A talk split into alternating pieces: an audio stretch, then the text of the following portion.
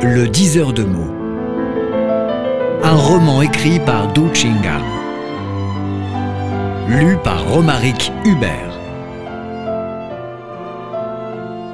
Le diseur de mots. Au bord de l'eau. À l'arrivée des grandes vacances, Dado s'enferma dans sa bibliothèque, se donna corps et âme à l'écriture, il composait en français un roman intitulé Le diseur de mots.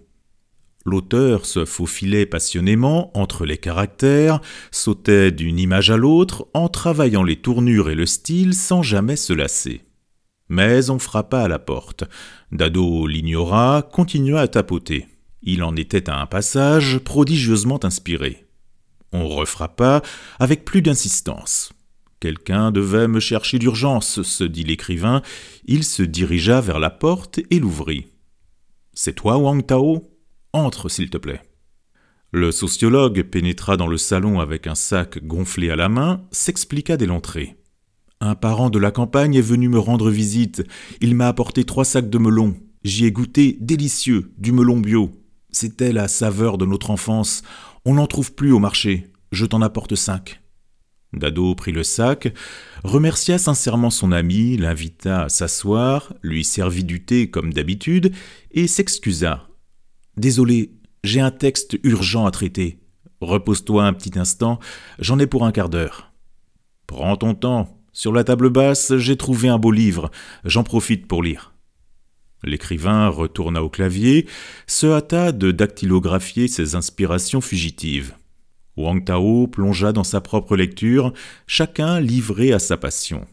C'était la merveilleuse entente entre deux bons amis intellectuels. Il importe tout d'abord d'esquisser le profil du sociologue qui va jouer le premier rôle dans ce chapitre. Wang Tao travaillait dans l'Académie des sciences sociales de la province de Lucado, assumait la fonction de vice-doyen, c'est un fonctionnaire haut placé, jouissant d'une grande réputation dans son domaine.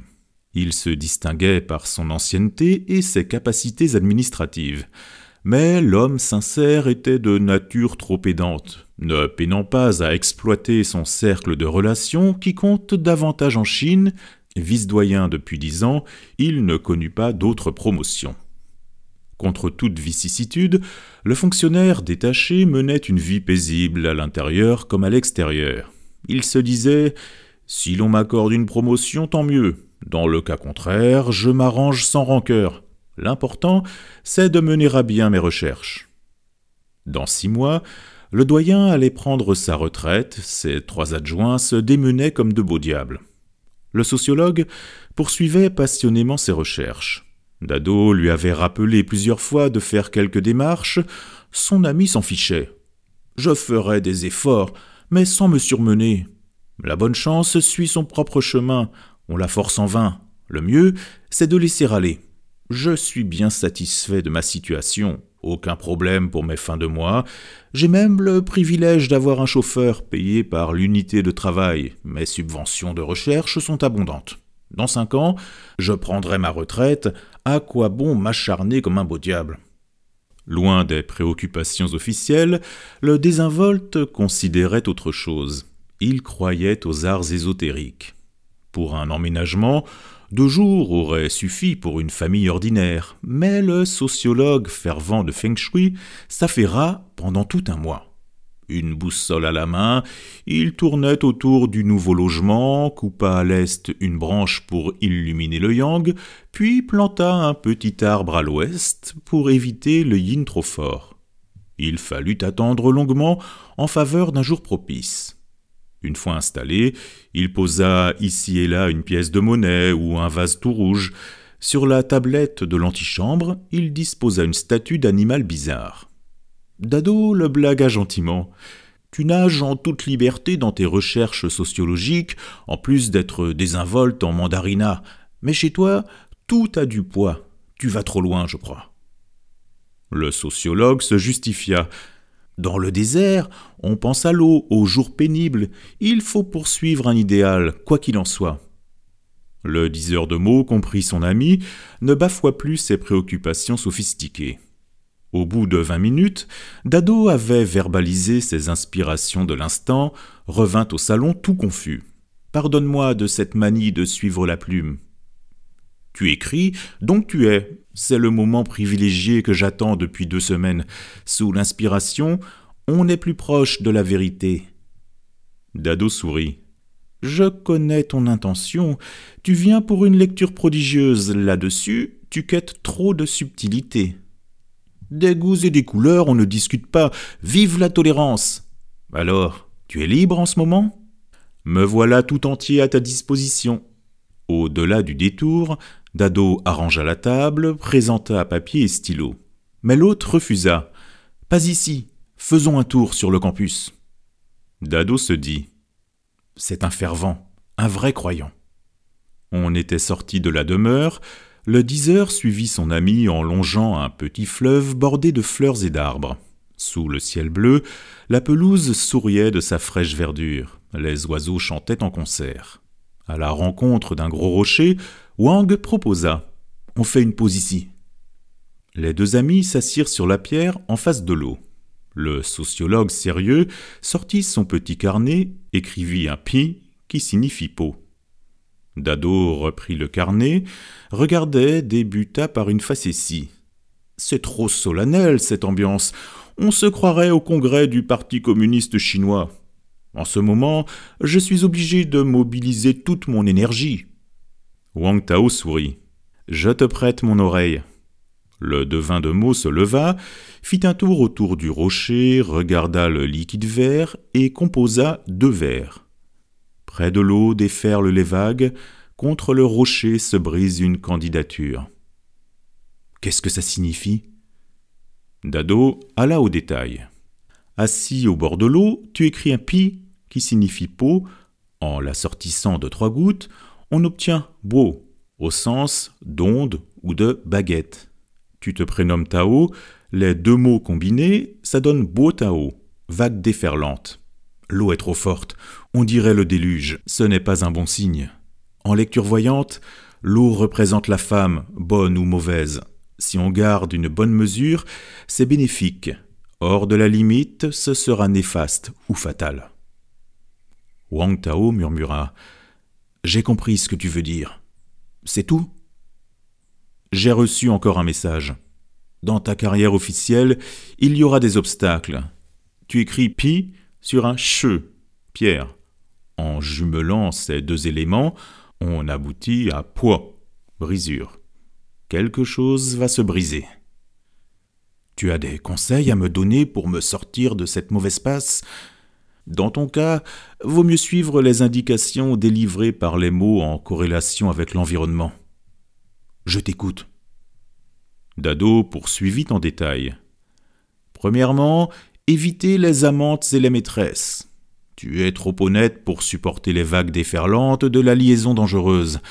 Deuxièmement, chérir l'eau propice. Elle favorisera ton épanouissement. Ton épouse se prénomme Jie, qui signifie propre, qui se divise en deux clés. À gauche, c'est trois gouttes d'eau, et à droite, c'est Ji, propice. Ça compose exactement l'eau propice. Traite mieux ta femme, tout ira mieux. Troisièmement, ne te tiens pas à l'écorce d'un signe défavorable, tout est dialectique. Le négatif peut tourner au positif. Au cœur soulagé, point, brisure, peut se transformer en brillance. Wang Tao se dégagea. Merci, je sais ce que je dois faire. On se sépara sur le campus, les oiseaux continuèrent à chanter, l'eau caressait les rochers sous le ciel bleu. Dans l'alternance yin-yang, le monde se transmut en douceur. Un mois se déroula. Contre toute attente, la femme de Wang Tao rendit visite à Dado pour offrir à sa fille un joli cadeau. La visiteuse ne cessa de remercier le diseur de mots, qui restait dans l'obscurité la plus totale. Ayant échangé quelques mots, le voyant perplexe tira tout au clair. À la suite de la lecture voyante pratiquée au bord de l'eau, le sociologue changea d'attitude et de comportement. Il accorda plus de soins à sa femme, l'accompagnait souvent à faire une promenade, à fréquenter les magasins, à voir un film et à parler. En récompense, l'épouse entourait l'homme d'une affection plus charnelle. Le couple s'entendait à merveille. Animé par cette magnifique harmonie, le sociologue alla plus loin dans ses recherches, ayant plus de publications résonantes. Pour terminer, la femme épanouie dit à haute voix À plusieurs reprises, je demandais à mon mari la cause de ces changements. Il ne disait rien. Il y a une semaine, au réveillon, l'entêté légèrement sous m'a livré la vérité. Je viens donc pour vous remercier. La lecture voyante harmonise la famille, apporte du bonheur au pays, elle a des mérites immesurables. Le diseur de mots s'en amusa en sourdine. Il n'avait pas prévu que sa lecture ludique puisse profiter au bonheur d'un pays. Il en rit et passa à autre chose. Puis se dit Tout ira bien pour le sociologue en dépit de petits méandres. Lao Tse a dit Les gouttes d'eau peuvent percer la pierre le faible l'emporte sur le dur et le fort. Cinq mois après, le doyen de l'Académie provinciale quitta son poste. Wang Tao était au début le candidat le plus méritant pour lui succéder, mais à la dernière minute on envoya de tout en haut un nouveau doyen. Celui-ci, par coïncidence, se nommait Che, Pierre. C'est la clé avec laquelle Dado avait composé Po, brisé lorsque son ami présenta un pi sur che, Pierre. Le vice-doyen entrevit son destin, accepta de bon gré la fatalité. Il continuait de travailler avec ardeur, soutenait de toutes ses forces le nouveau chef, assumait brillamment sa propre prédisposition. En retour, le nouveau doyen accorda plus de confiance et de responsabilité à son adjoint dynamique, le promu, Po Ge, par dérogation, chercheur première catégorie, titre le plus élevé du système. Un an plus tard, le fameux sociologue obtint le premier prix national de recherche scientifique, ayant brisé les exploits des anciennes gloires de l'Académie provinciale. Un mot tout simple, au côté pile et au côté face, changea ainsi un drame en fabuleux. En correspondance entre les deux vers du demi-voyant, Wang Tao, tout illuminé, composa un poème. Au bord de l'eau, les ondes, bois, consolent la peau, pi. Entre les mots, trois gouttes, deux anges, la pierre se brise, po, au seuil de la brillance. Sans l'envers ni l'endroit, on se connaît par les mots. La vague danse, fier comme roi.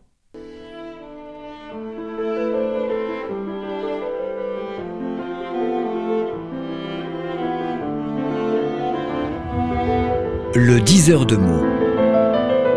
Un roman écrit par Du Chingal. Lu par Romaric Hubert.